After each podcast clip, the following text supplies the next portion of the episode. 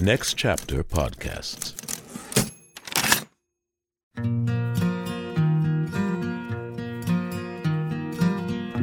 Won't you let me walk you home from school? I mean, so we've been doing this for like a year and a half, and I don't think there's ever been a song that just got me right back to middle school, to all those feelings of being a young little skadoodle. The song is 13. It's by Big Star off their 1972 album, number one record. It's also number 434 out of 500 on the Spotify Ridge, the 500, with me, the King Cadougal, Josh Adam Myers. What's up, you Cadoogly Spooglies? It's great here in Los Angeles, man. It is perfect right now.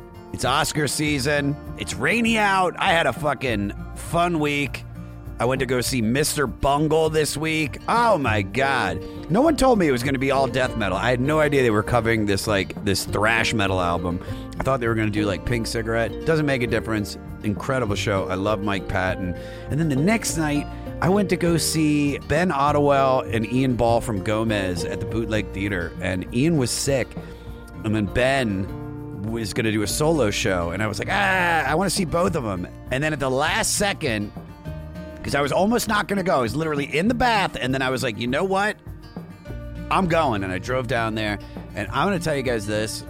I was so blown away by Ben Ottewell and his solo performance. I have to get him on the podcast. I don't know if you guys know about Gomez. They're an incredible band. It's funny that we're doing Big Star this week and I went to go see Gomez because I feel like there is a little bit of a correlation between the two. But I have no idea. That's why I'm doing this podcast and that's why I got to ask him.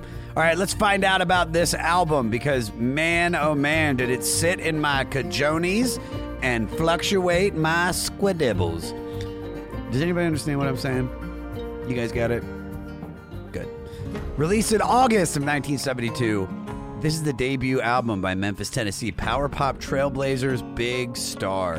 Number one record is the second of three Big Star albums that are going to be on this list. And if you missed the first one, we did it 449 with Chris Garcia. That's where we did the third album. Way different than this one. Way different.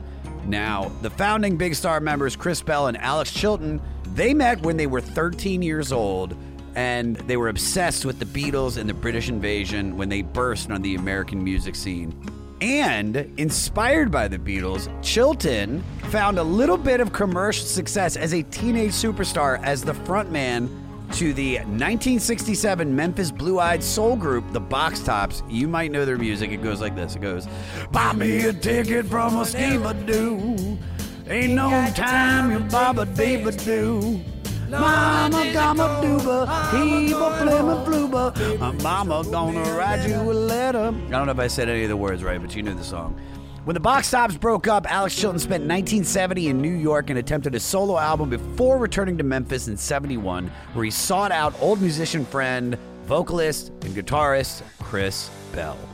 Bell invited Chilton to join Icewater, a band he formed with drummer vocalist Jody Stevens, bassist vocalist Andy Hummel, and keyboardist vocalist Terry Manning. All of them sing. That's what I'm getting from this. They all sing. They can't just be, hey, I just play keyboards. Do you sing? Yeah. You're in the band because we need more vocalists. Prior to Icewater, Bell and Stevens played in a band called Rock City and made one album that got shelved. The cool thing is, some of both of those bands' songs made the cut for number one record. In 1972, Icewater went to Ardent Studios to record their debut album, and in the process changed their name to Big Star after the Memphis area grocery store chain, where between sessions, the band would often go to get some snacky dacks. Big Star's debut, named number one record, was released that August. Although the record was well received by so many critics, their distribution company, a black soul label, Stax Records, struggled to market a white guitar group, hindering Big Star's commercial appeal. Number one record only sold about 10,000 records upon its initial release, and they were all bought up by Alex Chilton's Aunt Gertie. I have no idea if that's true. In frustration, as well as a history of clinical depression and substance abuse, Chris Bell left the band to pursue a solo career. Chilton, Stevens, and Hummel carried on for another record, but after similar distribution issues, Hummel also quit. The two remaining members recorded a project before breaking up in 1975. The project wasn't released until 78 as the third and final Big Star record. Sadly, that same year, Chris Bell died in a car accident on his way home from band rehearsal. But Big Star went on to influence countless musicians, including Wilco, Beck, Kiss, The Replacements, REM, The Bangles, Elliott Smith. The list goes on and on. And my guest today, huge fan and also influenced by Big Star, Ronnie Barnett from the power punk band The Muffs. You might remember them. They have uh, a song on the Clueless soundtrack. I love it. It goes, We're kids in America. Whoa, whoa, ba, ba, ba, ba, dee, ba, doo. Whoa, ba, ba, dee, ba, dum, doo, dee, doo. New friend of mine, and I'm so happy he came on the podcast. It's such a good time talking to this guy. He's an interesting character, and uh, knows a lot of really cool comics, and has some really incredible stories. And he really, really gets Big Star. Brought the goddamn album, I'll tell you that much. He has like nine copies of it. Rate, review, and most importantly, subscribe to the 500 and listen free on Spotify. Listen on Spotify, fools. Follow me at Josh Adam Myers on all social media. Email the podcast at 500podcast at gmail.com. And for all things 500, go to our website, the500podcast.com. Well, guys, nothing left to say, but here we go with number 434. Boom, boom, boom, boom. Out of 500 with number one record by Big Star. You know what I said. Enjoy the episode. When you're Ronnie Barnett, there you go. You're talking like it's Ronnie Barnett, baby love. Mm-hmm. When it's Ronnie Barnett, baby, Taba Hey. I ain't Taba D. A squeeba deeper beside you, Ronnie. Thank you, dude. Rock for the and little, roll. Isn't it? That's my favorite thing to do in the entire world to sing people in. So Ronnie, uh, so I, so we're both friends with uh, Tom. Don't let it in, first off. When you're Ronnie Yeah. Barnett, Wow. baby love, damn is- it. I'm really into it now. When you're ski on dooba, squiggly do and flim and flam. So, so we have a mutual friend, Tom DeSavia. Yes. And uh, I was looking for somebody that loves Big Star, and he goes, booyah, booyah, time to do ya. I got the dude. Ronnie Barnett from the Muffs. Uh, where Yeah, did he sloughed this off on me. he yeah. did- well, I mean, you know, you know, He's a busy guy. He's a busy guy, but but you don't want to hang out with with me and No, this is you brought the you brought the record over. I know. This is great, Josh. I, I can't believe we didn't know each other before this moment. No, I, well, this is everything happens for a reason. I did. I brought. I have two original copies of the record that Yeah. were we haven't introduced yet. No, but it's. Oh, I'll just jump right into it. Our album today is number four thirty four out of five hundred. It's the debut. Oh, did I say that right this time? Debut studio album, number one record by Big Star, released on uh, or in August nineteen seventy two, produced by John Fry. Hit me. Ooh, I like those facts on Thank you. Ardent Records. on Ardent, yeah. Recorded at uh Hit Me, Hit Me at Ardent Studios. Ardent Studios. Dummy, come on, Josh. Uh, yeah, I have two original copies of this record um, that I've had since the mid '80s, and um, one's got the shrink wrap on it, and one is a cutout, and I can't bring myself to get rid of either one, even though it's a two hundred dollar record or something. No, you God no. Yeah, so- frame frame one of them. That's my new thing. Is you got to frame the records because records are so beautiful and and there's something so Sexy? sexy, historical. You could be proud of your record collection, whereas you can't be proud of your iTunes catalog. Do you know what I mean? That's for sure. But That's so, sure. but so, so, tell me about how you first got into Big Star. Like, when did you first hear him? Um, what happened was, uh, uh, I, I, I'm probably a little older than you. I'm 54, I'm, I'm 40. Okay, okay. Solid four zero. Solid though. four, okay. But I have, but I have an old heart. as suspected. Um, no, so uh, in the mid '80s, when I was, uh, you know, 18, whatever, I, I, I was, uh, I got into like so many of us at the time, um, REM, uh, early REM. The DB That's me in the corner, biting, ski, biting, do. That's me in the spot. All right, keep going. so I'm gonna do this a I've lot. lost something. I'm gonna do Um, this a lot. Yeah, and and uh, they would all, all these bands, the DBs, all these bands I like, that they would they would always reference Big Star. So uh, I I I made it a mission to find the, a Big Star record, which was already difficult at that time, but not. You know, you you you still could get lucky in those days. To find it, yes. To you're find it. So you're 18 years old, and like you're hearing Big Star. And so you said you were a fan of REM. It's yeah, just some of the great. and they're bands. all dropping the you know Big Star like they're the Beatles. Yeah, um, which uh, we'll get to that. They kind of are, but in, in a way. But uh, but anyway, uh, I found the record, and I found this this record. Um, at the time, the only thing they had in print was Big Star's third record. yeah. So a lot of people had just heard that. Which we've already done on this podcast. We Oh, already did. Third was, I, I think it was, you know, at least 10 to 15 albums ago. And and also, it's there's something great about listening to this, and that's the experience that I got from Big Star. It was a band that I had heard about for years, Yeah. and I had seen them on this list and saw all three of their records on there. And so I was like, I can't wait to dig in. So when I dug into Third, I was like, this is Big Star. I was like, really? This is what everybody's talking about? that is ex- you had the same exact experience a lot of people in the late seventies and early in early eighties had. Yeah. like you hear about Big Star, and yeah, third, as you know, is not like these other it's, two it's records. dark. It's all over the place. Yeah. But there and it's incredible, but it's not. it's you not hear Big Star so- power so- pop. It's not power pop. So pop. tell me about you first listening to so so one. anyway, yeah, yeah, I found number one, and um, you know, was blown away. I, it, I really think it's a perfect record. Everything, um, uh, from the cover to the back cover to to the sequence. Yeah. I mean, it's really sequenced well, and um, the the songs are fantastic. I mean, uh, yeah, everyone knows about Big Star now. They have the big documentary and stuff, but Yeah. um, you know, this was. It, back when I found it, and like I say, those bands were talking about it. My friends didn't have this record. You know, my Yeah. my my older brothers didn't have this. They had "Paranoid" by Black Sabbath. Of course. School's out. You know, This Um, is, I think, I the people that I found out that that love Big Star. There, there's a a sensitivity, Mm-hmm. sh- should I say, about them. Uh, Chris Garcia, a very very funny comic, did third, and he's obsessed with Big Star. And so as I got ready to listen to third, uh, and I put that on, and I was like, okay. I was like, let me go back and just listen to some of their other stuff. I really want to get. Uh, you know, fully immersed in Big Star, even though I know uh, Radio City and number one album or number one record were coming up later. I mean, for me, when I heard 13, and it was just like a change Yeah. in, in everything that I had heard previously before. There was like before 13, Yeah. and then everything I heard after 13. 13 just left such an impression on me. Um, Do you think the, the the singer of that song is 13 as well, or is he singing about a 13 year old girl? As an I adult? think he's 13 as well. Okay, I think he's 13 as well. Let's look at I it think that this way. is well when we Yeah. get to it, we got we got Yeah, yeah, yeah, yeah, yeah. So what I love about this album is more than third is that I think this feels like a cohesive piece of work.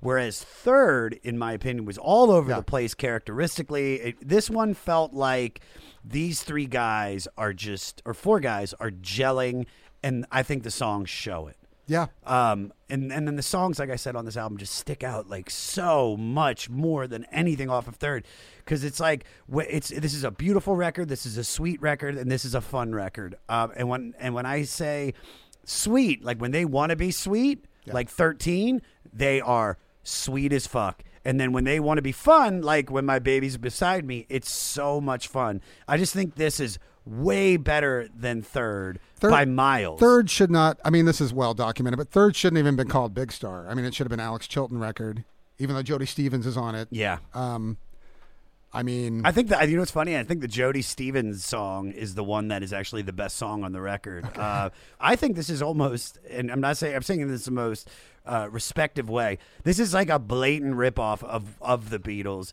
in that sense of them being able to trade songs and trade the writing, even some of the the way that the songs are are in movements uh, has a very Beatles feel to it. But it's like they do it so good that you just can't get mad at it. No, it's true. And and mentioning Chris Bell, I mean this, and I've always thought this. Hearing you know, just taking in uh, everybody's work. I mean, Big Star was Chris Bell's band.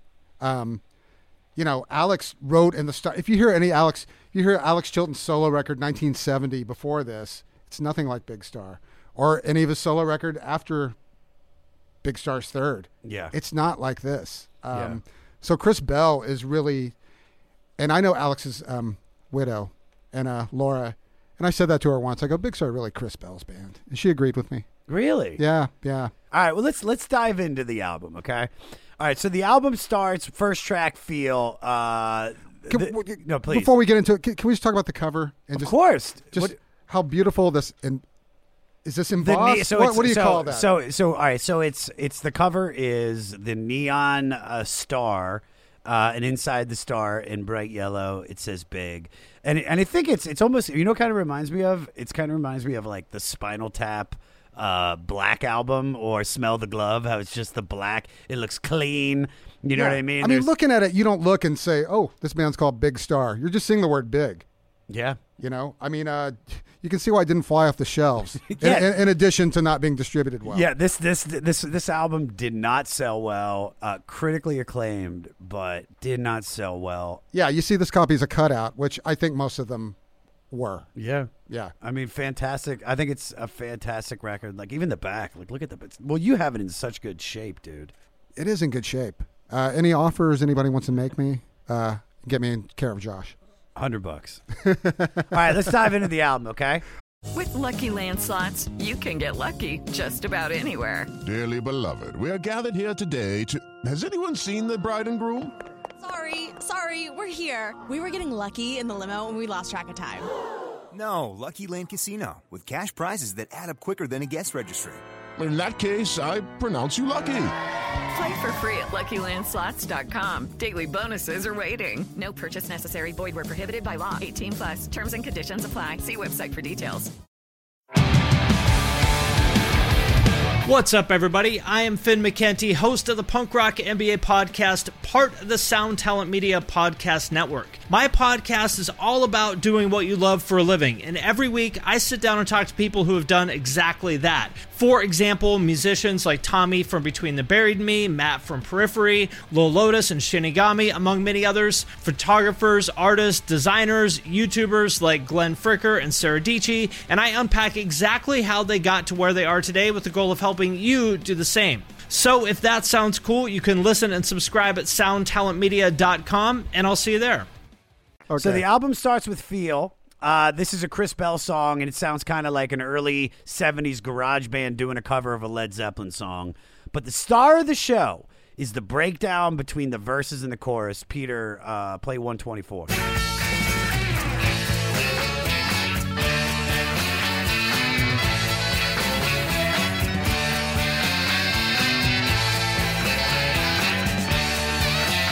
Right, so that's my favorite part of the song. It's got pretty standard uh, broken-hearted lyrics.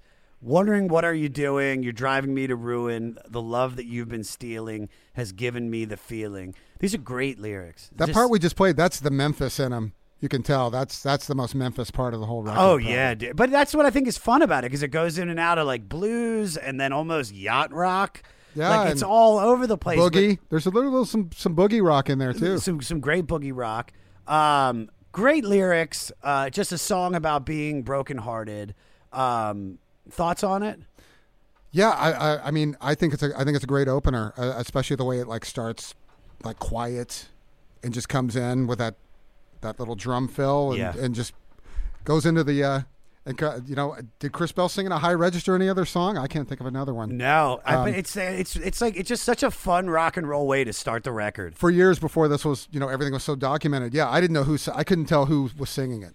It could have, it could have been Alex as well. as Uh, well, I that's that's the thing is that you hear Alex Chilton singing in the box tops. Yeah. you know, singing like "Got me a Wait. ticket for an aeroplane, gabba and see, but dabba you insane." And so then you hear him singing like 13, and you're like, Jesus Christ, like the dude's got range. you Yeah, know? yeah. I think uh, I. I mean, I, I got to say the box tops voice. I mean, what, he was like 16 or whatever too. I mean, that's. Yeah. I guess that was like a put on voice, really. Yeah. Oh, for sure. Yeah. All right. So, so I want to talk about heartbreak for a second because Yeah. you last year you went through the unimaginably uh, tough experience. You le- you lost uh, your songwriter and friend and and you know co-partner um, uh, Kim Shattuck. Uh, you were bandmates for over 30 years, and, and last year she lost her two year battle to ALS. And if people don't know what ALS is, it is it's also Lou Gehrig's disease. It progressively deteriorates the neurons that control voluntary muscles. It is so sad. Uh, but now almost It's the cruelest thing that can happen it really to, to it, anybody. It, it really is. It really is, especially someone so full of life as Kim.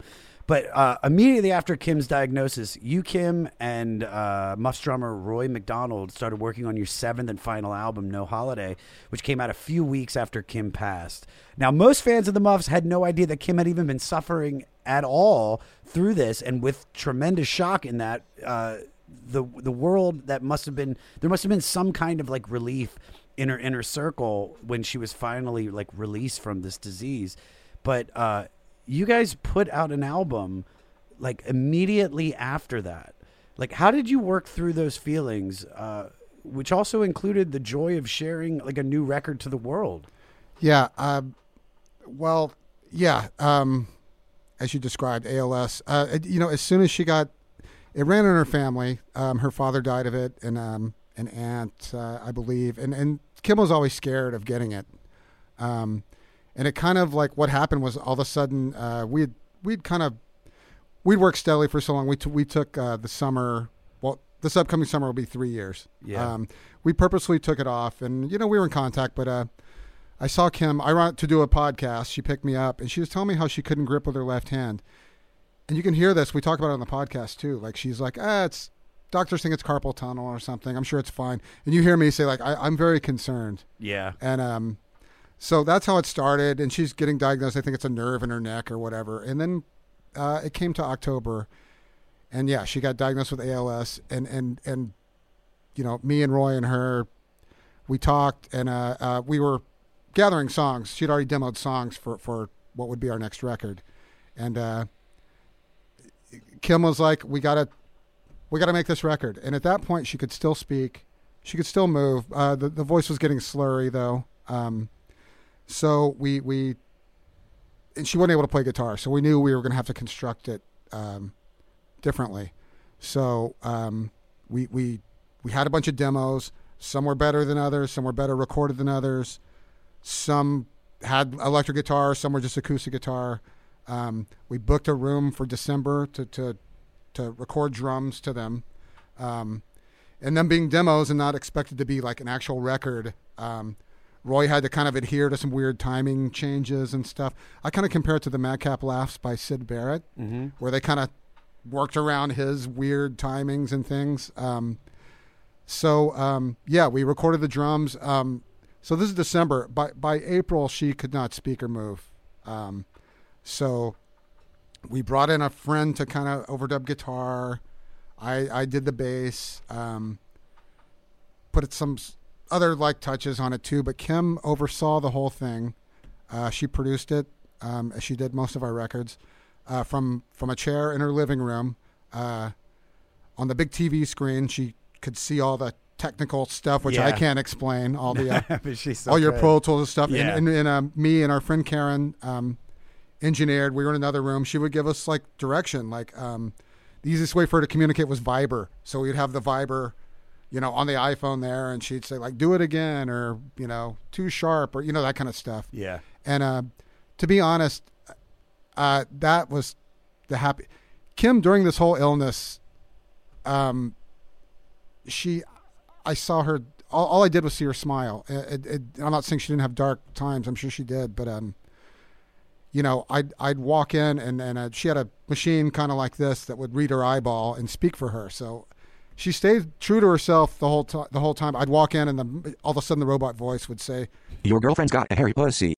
you know, like, and she would just smile, you know, like Yeah. so, and and and I, you know, I I we kind of talked, uh, or not, you know, I kind of said like Kim, I yeah, I have a lot to say to you, of course, we have some, but like I just want to make you laugh when I'm around you, and so we did, and and yeah, she oversaw this record. I I probably took the better part of a year from start to finish, and um, this guy Evan, who has mixed our last few records, mixed it for free, and Kim picked all those. She sequenced it. Um, you know, we, we picked out the cover, which is a shot of us in Buenos Aires. yeah Am I pronouncing that correctly? i think so Um, you know, doing a bow in front of you know, a thousand people that came to see us there. So, um, you know, and she was private about her illness. So, so yeah, as you say, she she passed away about three weeks before it came out, but we'd already started doing press, and uh, the initial press, and this was driving me and Roy crazy because the initial press is kind of describing it as like outtakes and stuff, and and you know, I knew one day it would be understood. People thought it was a live record because of the cover shot. I, I knew.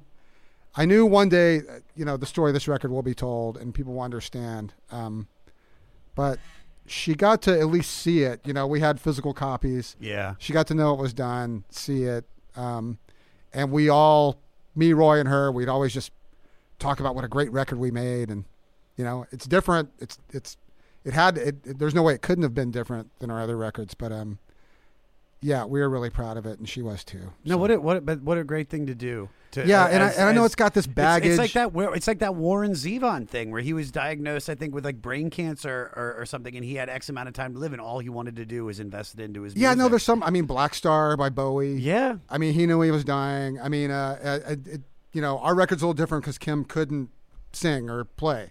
Um, what we had was what we had. So, um, I was just, I'm just surprised it kind of hang, sounds like a record because because things sound different. You know, a, a song the song, Sure. it sounds different. Sure. So, um, But what a great way to honor your friend. Yeah, I mean, yeah. Really, it really is. I mean, I, I love the Muffs, and I, I, you know, the record's fantastic, and you know, you, it's something that you, you just have, and that just it, to send somebody off doing what they love is is yeah, beautiful. and, and I understand when, when when after she died, when everything came out, I know I know a part of her would have loved to see all that attention, but I then I understood why she really didn't want to fuck with yeah. dealing with everyone.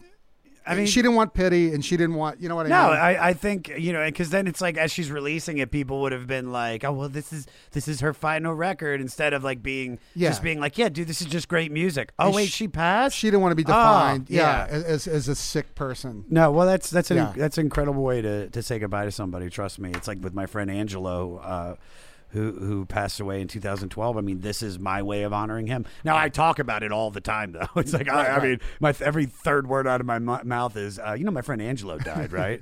He's gone. That's why I do this. All right. Uh, let's get to some happier Yeah, yeah, stuff, yeah. dude. The Ballad of El Agudo Catudo. Arguably the best song on the record. You think so? I, I my favorite. Uh, yeah, it's hard to say. Music is personal, right? So very much. It's ve- it's very subjective, but no, you're not wrong. This is one of the strongest songs on the album, and probably if you're going to think about Big Star, this is one of the songs that's in the conversation. So this one's by Alex Chilton. It's about indiv- individuality, determination, and also a commentary on the threat that is raging in the Vietnam War that it had on men of Big Star's age at the time. I think it's mostly about individuality. So so let's. I, I pulled these lyrics out of it. Uh, here you go. It goes. There's people around who tell you that they know, and places where they send you, and it's easy to go. They'll zip you up and dress you down and stand you in a row. But you know you don't have to. You can just say no. I, what I love about that is is like he's literally saying like there there's so many people that are trying to force you into a certain box. You know, especially someone like Alex who was in the box tops. He's the 16 year old kid that is like, you know, when you're 16 and you you you have you have a, a, a product that that other people see, oh, we can make money off of this. But if we just got to force them to do this, let's get them to dress like this, let's get them to look like this and sound like this and write like this. And I think Big Star is his like middle finger to all of those people. Do you know what I mean? Yeah, After yeah. dealing with what he dealt with in the box tops and writing a number one hit, to do this, uh, to do an album like this, I mean, this is his fuck you. It's it's just beautiful, whatever way he wants to do it. Especially when you listen to something like Third, you're like, oh yeah, dude, Alex did not want to be put in a box at all. Right. Do you have something to say? No, no, or the or the rest of his career. Yeah, Oh. third third on. I mean, For sure. Yeah. Uh, so best part of the song is the hold on bridge. Peter, give me a little cadoodle.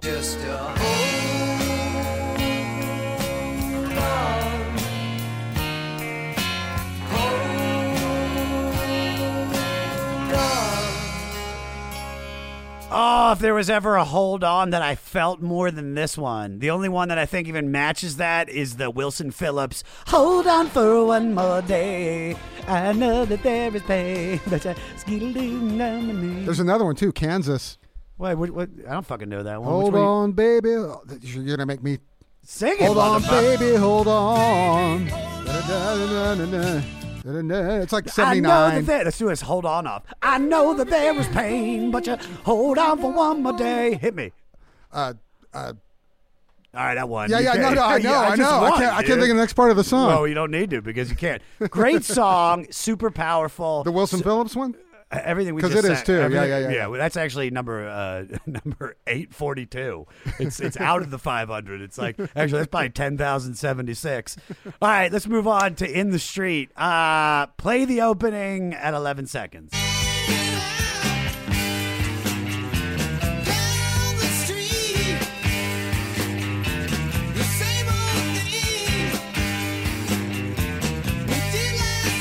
This is why I love this podcast more than anything in the world because I can't tell you how much of a fun experience Ronnie uh, it was listening to this record and listening to Big Star and then being like, "Holy fuck!" th- That they ripped off that '70s show, like they ripped them off. No, I just had no idea that they wrote the theme song for that '70s show, and actually they didn't perform it, of course, because they used uh, Cheap Trick. You knew that? I did know that. I didn't know that. Yeah. So Alex Chilton referred to this song as that seven that seventy dollar show because of how much he received every time that seventy show aired this theme, which is dope. which is fantastic for him that he earned money off this song. I mean, yeah, I was going to say this is obviously their best known song because of because of that. Yeah. Because Cheap Trick did it. It's not like they changed it up or anything.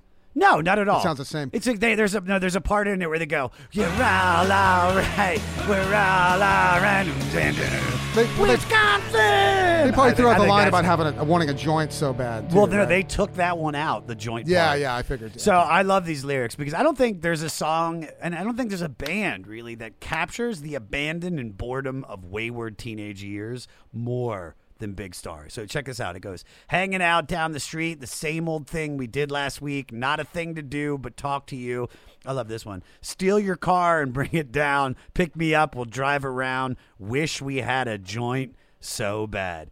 I We've mean, all felt that. how many cars have you stolen? I've sco- I've stolen six. um, what does the term sellout mean to you as an artist? Um, you know, at, this stage of the game, there is no selling out, right? Yeah. Everyone wants to get their. Well, I mean, the only way to get paid these days really is to get songs and commercials and stuff like that. Um, but you know, back in the day, yeah, I mean, you wouldn't want to. Back in the day, meaning even like 1988. Remember, Neil Young had this "Notes for You," a whole song about people selling their songs at commercials and stuff. No, I didn't. I haven't. I've barely listened to any Neil Young. I know like Harvest Moon and maybe. Uh, You're gonna uh, get to- he you're gonna did- get to those in probably did- another did- 300. Oh yeah, I can't wait. dude. Yeah, yeah, yeah. I can't wait. But- Um, but yeah, yeah. So I mean, you know, I, I got to say too, Alex, he liked this song for some reason because, um, I was talking about when I discovered Big Star. The first time I got the chance to see Alex Chilton was 1985 when Feudalist Tarts came out. wow. Um, and you know that record, uh, for people don't don't know it, I mean, he was living in New Orleans. He's doing like blues covers and stuff. Um, but the one Big Star song he played in that set was in the street. So that that seemed to be the one, and that's the only Big Star song he played in the set. You know, Which blows my mind because there's we're gonna get to some of these songs later in the album that are perfect for a live atmosphere. he just did not give a shit. He didn't give a shit about. He'd rather play Tee Ni Nee Ni Noo. You know, Well, and uh, do you think Big Star sold out by having this song uh, become a TV theme song? I, no, I don't think so. Especially by that time. I mean, yeah, I, there- no, nobody looked at that as like Big Star sold out. I don't think it's selling out either. I think you're right. Yeah. I think you're right. I think a band like Big Star that deserved all the money in the world, Yeah. that got none of it. Yeah. Like they deserved to have their music recognized. And I think that's why it's great that all three of their albums are on this list. Yeah. Uh, it sucks that that I because it's one of those things where it's like you hear that they would have like you know they both died. Chris Bell died a very long time ago, Mm-hmm. and and Alex dies, uh, and I think not Jody. Jody's still alive. Jody's the only surviving member, but he looks great. he too. looks Have great. you seen him? It's unbelievable. He He's looks got like a full head of hair. It's like a- unbelievable. he looks like like a philosophy professor at, at like a liberal arts college. You know what I mean? It's So inc- do you, by the way. I'm not gonna lie. You, I could I could see you teaching I'll ta- Descartes. I'll take that. Um, but yeah, I feel like give them the money. Listen, people out there, if you if you're on Spotify and you're listening to this podcast, go order it. Order the vinyl. It's beautiful. Give It's back in print. give Miss Chilton the money. All right. By the way, I smoked a joint with Alex Chilton after that show. Why didn't you open with that, motherfucker? I, I should. Well, you know, I just you know, joint in the street. Alex Chilton, eighty five, all ties in. And and what you talking about? Uh, t- t- God, I, don't, I was so nervous. I, I mean, I have no idea. I just I can't. clammy. Let me guess. Clammy hands. I, I get yeah, my hands always get clammy. we, we didn't You shake know me that well, hand. Josh, He didn't yes. shake anybody's hand. He was like, uh, clammy. clammy. I, you, I don't want to gross everybody out. I, I would think you would appreciate that. But yeah, no, I can't believe it. As a kid, or how I 20, 19, 20. Yeah, I can't believe I approached him and asked him. And I got to say, the next time he came through town, which is like two years later, I asked him if he wanted to smoke a joint again, and he totally blew me off. Aw, what a dick. And that said, it's you know it's Houston, Texas. yeah. It was not. Weed has come a long way, folks. Yeah, dude. Yeah, maybe not in Texas. It's though. also it was weird that you're wearing all Houston Rockets gear. well, yeah, yeah, that, that, that didn't help. Why were you wearing an Olajuwon jersey, even though he hadn't even played yet? In the maybe he had, maybe he was drafted at that point. Hey, this is Chris Swinney, formerly of the Ataris and currently host of That One Time on Tour, part of the Sound Talent Media Podcast Network. Have you ever wondered what it's really like on the road? The highs can be euphoric, but the lows can be crushing. Join me every week as I chat with industry pros about what it's like living out their wildest dream and, in some cases, their worst nightmare. Past guests of the show include members of NoFX, Pennywise, Bad Religion, and more. Listen and subscribe at soundtalentmedia.com. Hi, this is Chad Nicefield. And this is Justin Press. We're the host of Making Waves, the Shiprock podcast, a part of the Sound Talent Media Podcast Network. We're inviting you to sail away with us on an epic journey in musical enlightenment. Every week, we bring you only the best artists in rock music and discuss everything from the cruise to the stage to the saga of being a professional recording artist. We'll have lots of special guests along the way, so tune in every week. Your stateroom is available every Monday morning, so welcome aboard. All right. Moving on to what I think is probably one of the most beautiful songs I have ever heard on this list so far 13. Peter, play a little bit. Maybe Friday I can get tickets for the dance. That song is so beautiful, and the great thing about it too, it's it's so you can play that song with very little knowledge of learning how to play guitar. Oh no, I I, I play. it's so funny you said that because I've, I've learned how to play it like within two minutes. Yeah. So I cry a lot, Ronnie. Uh, too. I'm a I'm a oh I could No, no, tell. I'm we saying- know yeah, we yeah, know I know we know our own. Oh, yes. and I knew you had a creamy center. So I've cried so many times uh, from listening to songs that are on the list. Uh, I think the first one that did it was uh, "Love Has No Pride" by uh, Bonnie Raitt. It was off of the record "Give uh, Give It Away" or uh, yeah, "Give It Away." And uh, Give it away, give it away, give it away. No, it's a different record. Okay. yeah, you remember when Bonnie Raitt wore cock socks? remember when she did cock socks? it was fucking. She had little cock titties. I didn't realize she had a huge wait. cock until then. Sock titties. She did sock titties. I called them cock titties. She had cock titties. Um, this one gave me chills the first time I heard it, and I just remember like walking Lekka and and just cr- like weeping. And like the That's other his dog, by the way, people. Lekka's my dog. Everything, trust me, they know. oh, they know. but like, but it, it- it's just such a beautiful song, and it takes you right there to middle school, and all of that like melodramatic innocence that is just associated with becoming like you you get a you know because there's like sixth grade crushes but there's a difference between a sixth grade crush and an eighth grade crush or even a seventh grade crush You're right. I mean, it just that's that's the age where we're getting crushes on girls. Yeah. They're unrequited usually. Yeah. There's there's something there's something so beautiful about this, and it, it, makes perfect sense that this song, uh, Rolling Stone magazine ranked it number 406 in the top 500 songs of all time, and uh, they called it one of rock's most beautiful celebrations of adolescence, and I, I mean it, man. Um, if you, the Cadougals, Fleece Army, whatever I call you guys, I'm just call you Cadougals from here on out. You're part of the Fleece Army. If you have yet to listen to this record, pause this on Spotify. Go on Spotify, search 13 by Big Star, and listen to this song. And if you don't feel something from this, you are a Holocaust denier. This show's Okay. sponsored by Spotify. If you couldn't tell. Oh, it is. Oh, uh, big ups. Proud sponsor of the 500, Spotify. when you're trying to find that random song by Wilson Phillips, Just cadoogle it in your spoogle and find it kachugle. Yeah, All at, the, at the risk of sounding like an old man again, I do. I just want to point out when I was 15 in 1980, the, these records were out of print. Like people have it so easy these days. Like I had to, I had to trade records to get MC5 and Stooges Oh, records. dude, do you remember? Do you remember? They were out of print Do you remember then. trying to New get York Dolls. Remember porn back in the day? You used to have to go to a shop and be like, and there's like people buying the porn, and you can see what this random like overweight Mexican dude's into. You're like, oh, you're into Asian eye contact blowjob scenes as well.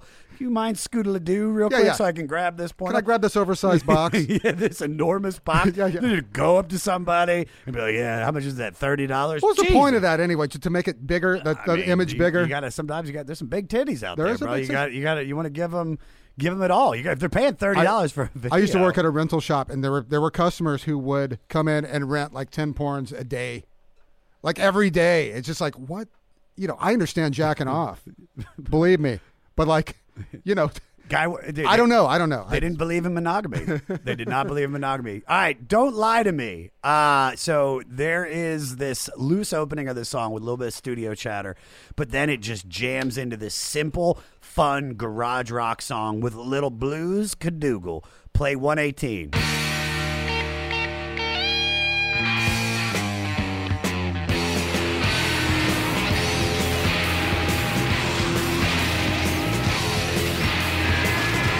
I love a good noise explosion. I was gonna say that defines Cadougal. Oh my God! Yeah. It's this is cadoogly spoogly to the moogly.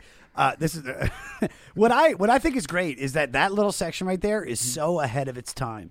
Do Yeah. you know what I mean? Like we literally just uh, did "In Utero" by Nirvana, which is just all noise, and that to me, you could take that little section of this song and put that into any any Nirvana. It's just it's just and such a fun song to have that like just chaos. It just it gives it gives this album even more life. It really is be- beautiful chaos, if you will. I mean, Yes. there's a lot going on in that, like that little bit. A lot. There's I'm glad you isolated that. That because I could I could put on the other down a be but no, no, because it's there. There's like again a boogie, boogie rock, Yeah. early '70s Yes. influence there, which but but still great melody and, and great melody, but that's not what I that's not what I got from the song. That's that's why I go through it and with a with a fine tooth comb and I and I pull out all the fleas and all the ticks and, and give it its little medication square and, and you know what I, I, we're, still, we're talking about Lecca still, aren't we? Are we? No.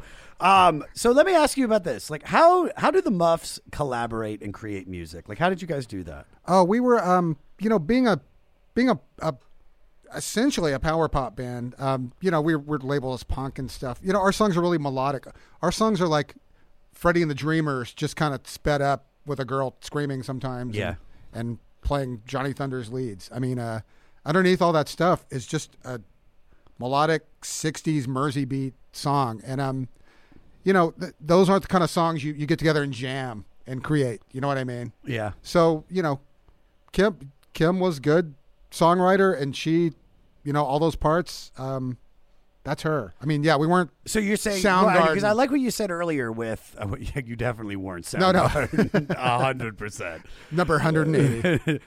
Um, no, but there's there's something so great about about the Muffs, man. Because I was even just like getting ready to do this. I was listening to some of your music, and I know it was a cover, but "Kids in America," like your version of that, is just so fantastic. I like the second I like put it on, I was like, "Oh my god!" And it took me back to like 1995. Like, remember being in the theater watching Clueless the day it came out. It was a packed theater. And I remember there was somebody talking, and you want you want to find out the moment where I realized I wanted to be a comic, and I already knew I wanted to be a comic, and I already knew I wanted to do music. But this person was talking, packed theater, and they wouldn't shut up, and I just stood up and went, "Shut the fuck up!" and then everybody started cheering, like, "Yeah!" And I was like, "I want this feeling all the time," and that was right at the exact moment. It was like, "We're kids in America." And then everybody like massaged me, and I think I got laid that night. Yeah, I, I, I expect a massage after this. Um, no, it's great to have.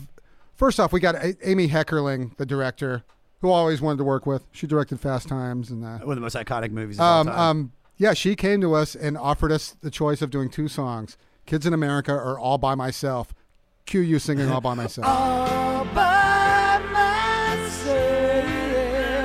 No one be so obviously we we picked Kids in America. By the way, Jewel did all by myself. Didn't even make the soundtrack. I, it's barely in the film. It's barely in the film. But uh, yeah, we did Kids in America. We were actually on the road. We were we had to record it in New York City uh, at Electric Lady Studios. Badass. The room Jimi Hendrix built with a there's a fucking mural of a spaceship that Jimi commissioned. It's still there anyway. Um, yeah, we put together our arrangement of it. I mean, not that it's like rocket science, but put together really quick on the road and recorded it. And, and it's great to have um, something I can point to because you know, I'll people. What do you do? Musician. You know, the What's the muffs. band? Generally, there's a question mark above their head, right? But I, I can always point to Clueless. Yeah. Everyone loves Clueless. Like, Everybody loves Clueless. in fact, uh, um, I recently even though she fucks her brother in it, it's the weirdest ending. It really is. Yeah, yeah, yeah, yeah. The, yeah, the brother with a Sinatra fixation. Yeah. But also, I like to point out our kids. In, our kids in America plays over the opening credits of the film. Yeah. It's the first song on the record, so we're not like in a scene where it's coming out of a 7-Eleven or something. You know what I mean? It's it's kind of It's iconic. It, it's, It- it- it's it's it's iconic. It goes hand in hand with the film. hand in hand. And the uh, we earned a platinum record for that. Okay. Fuck you. All right. come All right, on, everybody. Come on. Come on. There it is. And it's an attractive one. It's got a plaid background. I'll give you a hundred dollars for it. We'll, we'll, we'll talk. we'll talk. All right. All right. Next song. It's a great story. All right. The next song, the Indian song, or I'm sorry, maybe take that. The India Watch it. song. I know. I know.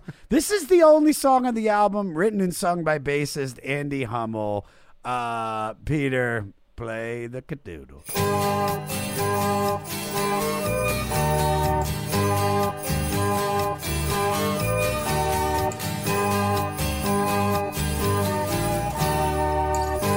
It just doesn't flow. It's not a bad song. It just doesn't flow with this record. This is where we're going to part on this, Josh, Ooh. because uh, I think on from day to day, I, I think it's a toss up between the most beautiful song on the record between 13 and this one. Wow. Um, and I think uh, first off, it's a great way to, to close out side one. And uh, Oh, I didn't even look Andy Hummel that. sings this song too, which and and and I remember reading somewhere um, the label actually thought this was a single. What? Yes, and wanted and wanted Andy to write What a- more what a material. spoogle way of thinking. yeah, but um, It's a, it's a nice little ode. It's what makes it such a wonderful little- world. Yeah, it's a nice little ode to escaping to India, and uh, I think it's beautiful though myself.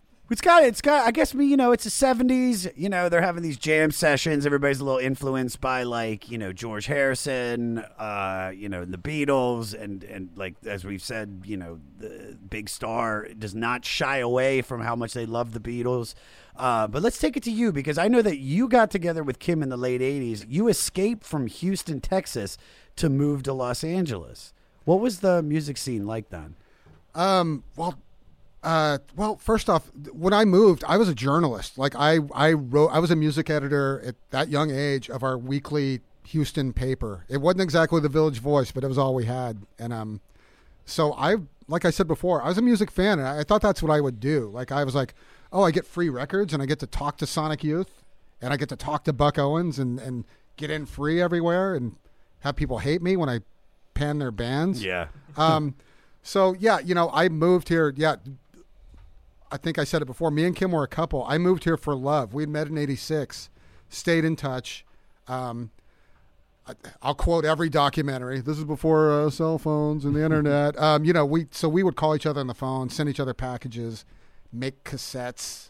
Mixtapes? Yeah, yeah, yeah, yeah. Oh, I did. I, I was the king of making girls mixtapes, Yeah, yeah, yeah, dude. But but getting back the the mu- so the music scene here uh, in Los Angeles at that point was thriving. There were there were good club, good solid clubs, rock clubs everywhere. I mean, when we when we started playing, which was January 1991, we were playing three times a week between here and Orange County. Um, you know, at different clubs, and and it was it was fine. Like, and this is right before Nirvana took off. So so, and believe me, we rode that wave. That's why we got signed. Sure. I Um, can imagine what that was like. Were they just like, we're looking for any band that's just got three pieces? Yeah, and the people that found us were all former heavy metal guys, right? So our management managed Testament before managing us. Our A and R guy um, had just signed a band called Sister Whiskey, and you know that was a tail end of the hair metal scene too. Yeah. uh, which uh, is legendary now. But you really could drive down the Sunset Strip, wish. and see all those I See wish. I wish. People dressed uh, in full metal garb. Oh, I wish. I wish I was here. for that. bouncing from the Whisky to the Roxy to Gazzarri's. dude. Yeah. All right. When my baby's beside me. Uh, so this one, uh, Side two, folks. side two. This is one of Alex Chilton's favorite big star songs he wrote. And I see why, because this song rips. Peter, play 28 seconds in.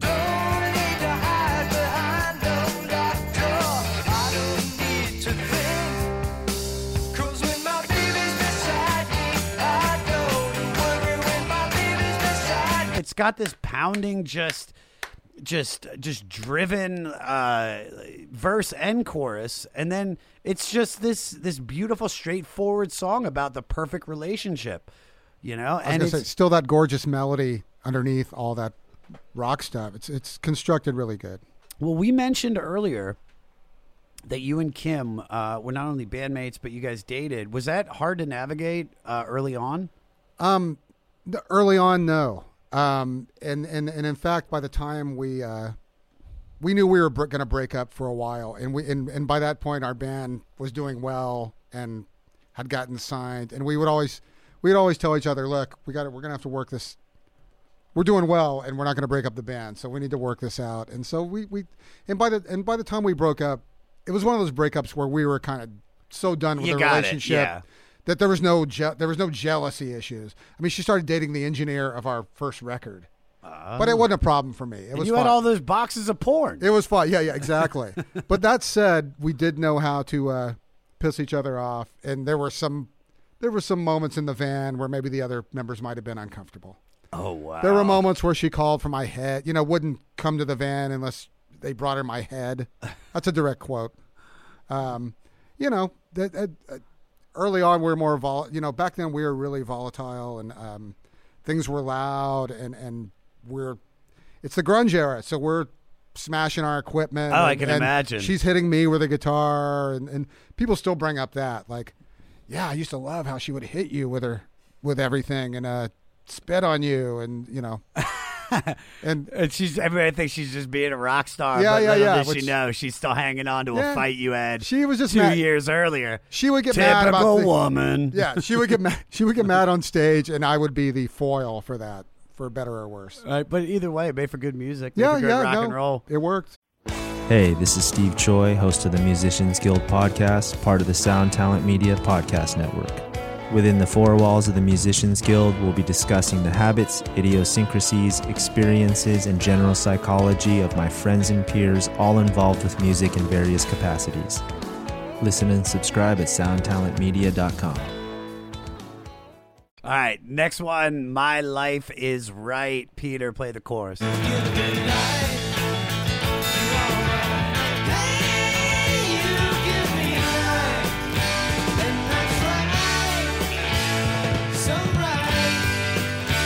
So I thought uh, this was Chris Bell's version of basically the last song we just played with my baby beside me. But then I found out that Chris Bell was like a hardcore Christian and eventually like was like, you know, had the dude loved Christ. That's what I'm trying Yeah, to say. yeah.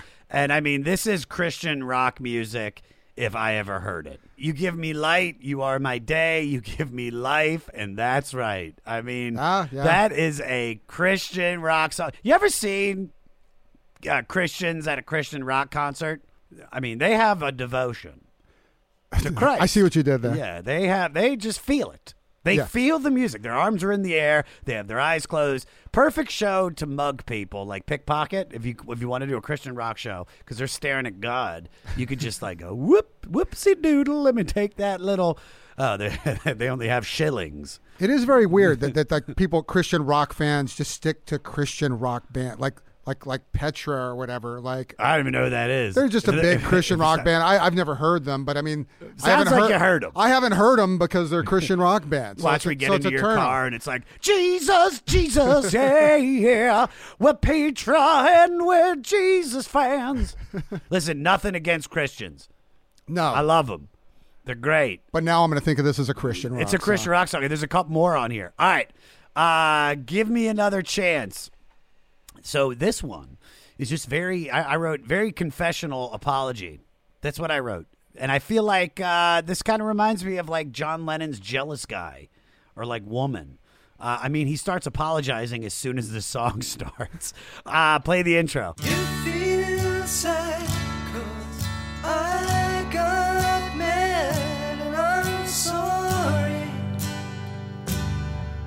feel What a pussy, dude. Just stand up for yourself, bro. Why are you apologizing? What did you do? Explain yourself. Was it big? Was it small? What did you do? Did you just not do the dishes and she's mad at you? Because that, that's not your fault, bro. It was her night to do the dishes. It was her night. It's like 13. It's an early love song when we were, yeah, we, we, we would take the blame for everything, right? Just to keep the girl. I do love Alex Chilton's falsetto in this. I I think that is just it shines, and also the it's just it's just got a very beautifully honest like uh, sing him singing, knowing that the the styles of voices that he can do and what he sang. Yeah. Uh, to hear him sing like that, I mean, regardless if I'm making fun of like the apology, which is nothing wrong with apologize when you do something wrong, you know, in, put it in song. Uh, but the, at the same time, it's just I, I think this is this is what shows the layers of Big Star. You know, What's hear- interesting, both guys sing, you know, their voices aren't dissimilar. Where it's not jarring. It's kind of like the Cars, where it's like Benjamin Orr kind of sounds like you really sometimes don't know who's singing. Yeah. So yeah, like as we saw, like Chris Bell sings in a falsetto on "Feel." Yeah. And uh, yeah, Alex doing it there, and and you know, it's not like you hear this record and think there's a different singer on every song. No, but this is uh, listen. This is this is one of that's one of the highlights of the record. We're coming on to try again, and if there are any doubts about Chris Bell's faith, uh oh, this one dispels any of that noise. Also, it's a complete and utter George Harrison ripoff. Uh, Peter, play one fifteen. But I'll try.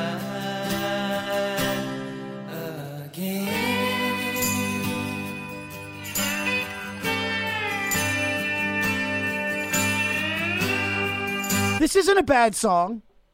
It's not a bad song. It's a good song. I just I hear I hear George. It's a really good song, but yeah, I mean that's a lot of guys played slide before George Harrison, but it is he did have his Uh, own. but he uh, had his own twin. No, no, he had his own twin. I'm, I'm not. I'm not saying you're not. I'm not saying you're wrong. Thank you. Yeah. You know, for a second, I thought you were about to say I was wrong. No, Okay. I, I, I, you're not wrong on this. Okay, good. All right, so uh, after this, do you want to watch the sunrise? Kick it, Peter! and watch the sunrise.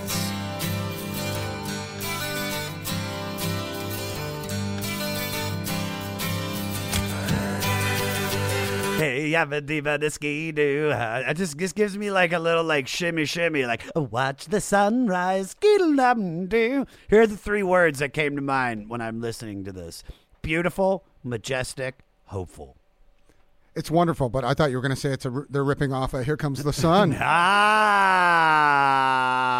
Ah, you're not wrong. Yeah. you I'm- are not. Listen, they wear their influence on their sleeve. I said it at the beginning.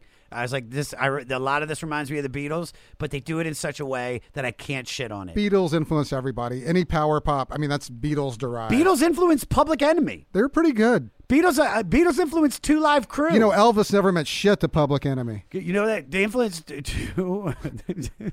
Fucking, I had a riff and I can't do it. I was gonna say that they influenced Two Live Crew. I remember Paul had a famous interview with the Maharishi saying, "A me so horny, a me so horny."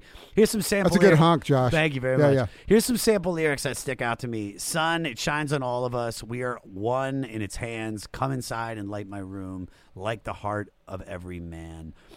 Uh, that's beautifully majestic. It's a beautiful way to, to end the record. Yeah, because and that's the thing is that this, I feel, should have been, uh, you know, what the final song is, and in a sense, it is.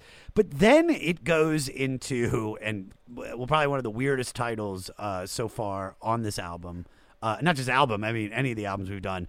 Uh, track twelve, final track, ST one hundred uh, backslash six. So, like I said, uh, I feel like the real ending of the album is Watch the Sunrise. But I think that this song, because it's only a minute long, Yeah. is a nod to like a nod or a wink to to the Beatles uh Her Majesty off of Abbey Road. Mm. Do you know what I mean? Like how like they did Her Majesty's a pretty nice girl. So this is their short song And also, uh, I found out that the title was an inside joke about the record's potential catalog number. Oh, that's what I was going to say. It reads like a catalog number. Yeah. I just picked up the record to look and see if it was the catalog number. No, I love it. It's Peter, not. Peter, play 11 seconds in.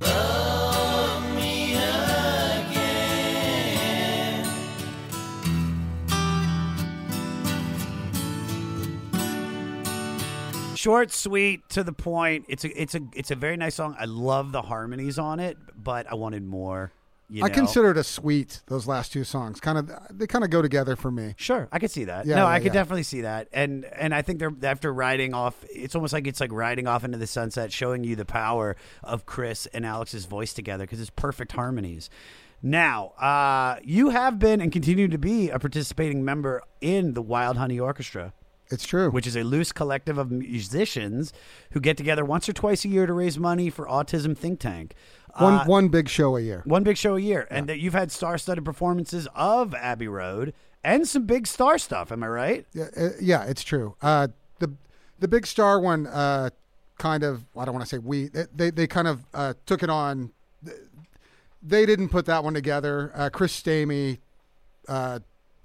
tours that. I think he still does those shows. But Yeah. But Wild Honey kind of co-sponsored it, and Well, that's great. And then you've got one coming up uh, in a few weeks on February 29th, right? At Yeah. the Alex Theater in Glendale in a tribute to the Lovin' Spoonful. it's true. Uh, three weeks from the day we're, we're from today, the day we're taping, That's not the, not the day this is airing. And then uh, on March 15th at the El Rey, you and Roy McDonald will be hosting an all star celebration for Kim to raise money to fight the cure for ALS. I, I said that wrong. It sounds like you're fighting the cure.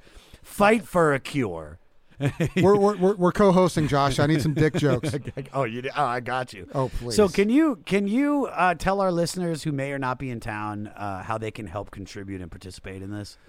um, you know, if people want to help and donate, they can either buy a ticket and not show up, or buy a ticket and show up, or um, find a- the AL, AL, ALS Association online and um, you know, and just make a donation. It, it like we said before, it's a horrible, horrible, Horrible disease. yeah. It's really inhumane. Um, and uh, yeah, it, it and there's no there's no way out It's of it. It's taken so many great people. No, and it's- and it's so many fatal loved disease. Ones. It's fatal. Yeah, it's it's it's it's probably. I don't want. to It's don't want to say one of the worst, but yeah, it's it's just like I said. It's like you're seeing loved ones just deteriorate right before your eyes.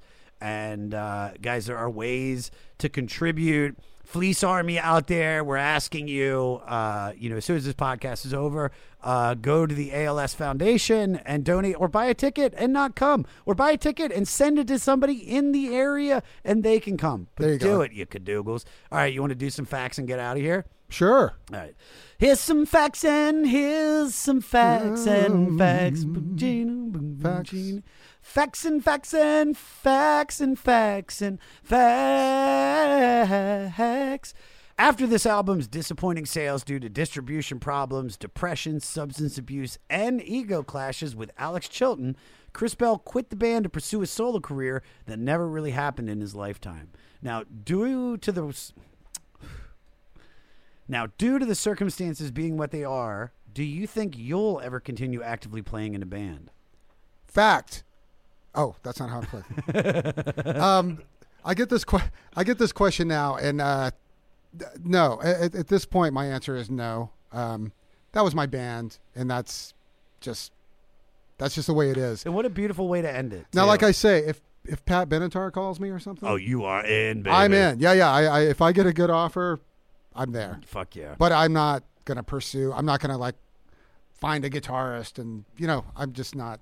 If it, if it somehow makes its way into you jamming with some certain people, you're in. But it's just the idea of touring; it just doesn't seem appealing. It's just uh, well, I mean that we could do a whole nother podcast about how things are these days Yeah. compared to the old days. I can imagine. because people don't really, unless you're big, people don't really tour anymore. Like club bands don't tour anymore. Yeah. Um, we were lucky that we became semi-established enough where we could do the fly-ins, like you know, bigger club bands do. So you fly to the East Coast, do four dates, rent a van there, use a backline.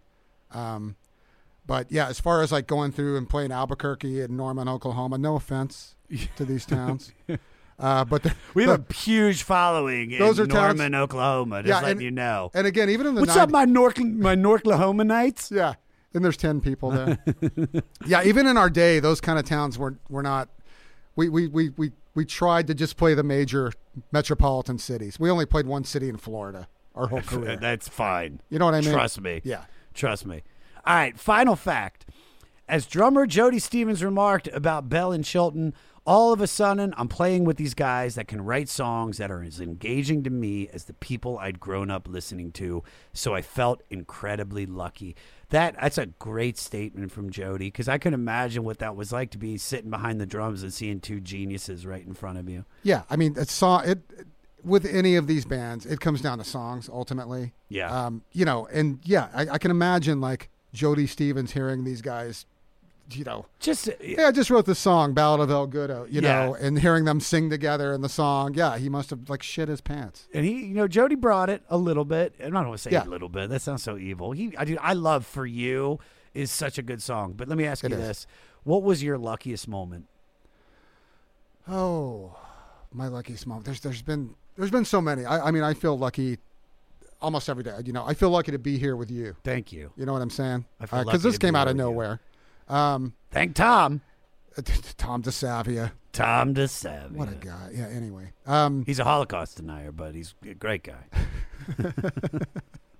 um, it- you know, I, I, I, I can't pinpoint it down to one thing. I, I'm just, I'm lucky to be my age and still feel like I felt when I was 15 and, um, and, you know, do something that's hot, low stress and, you know, have health and, and everything and have good friends and, and have good, eat Mexican food. Oh, Yeah. you you had me at chimichanga. uh, this was fantastic, Ronnie. Seriously, I had such a Josh. good time Thank you. sitting down meeting you. Uh, to everybody out there, if you have not listened to Big Star number one record, they they right You got to get it. You Got to get it. And if you want a copy of the vinyl, Ronnie is selling it. Price to be determined. Thank you, buddy. Yeah. Thank you.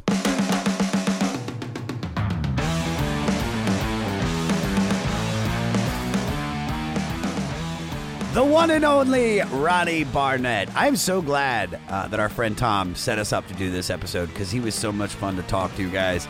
To find Ronnie on Instagram, find him at ronniebarnett.themuffs and check out all of the Muffs music, including their new album, No Holiday, on Spotify.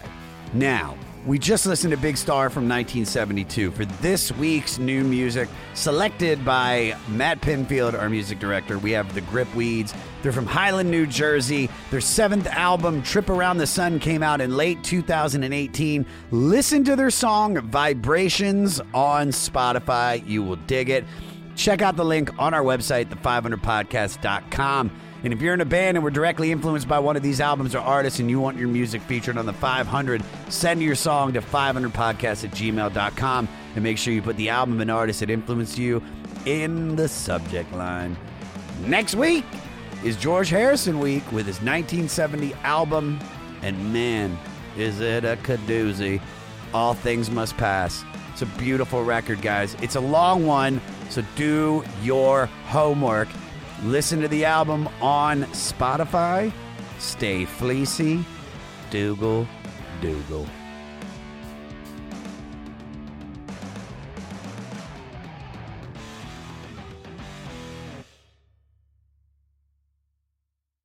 Hello, Tom May here, host of Future Friday. I've spent the last 15 years on the road with my band, The Menzingers, where I've met all kinds of wild and fascinating people.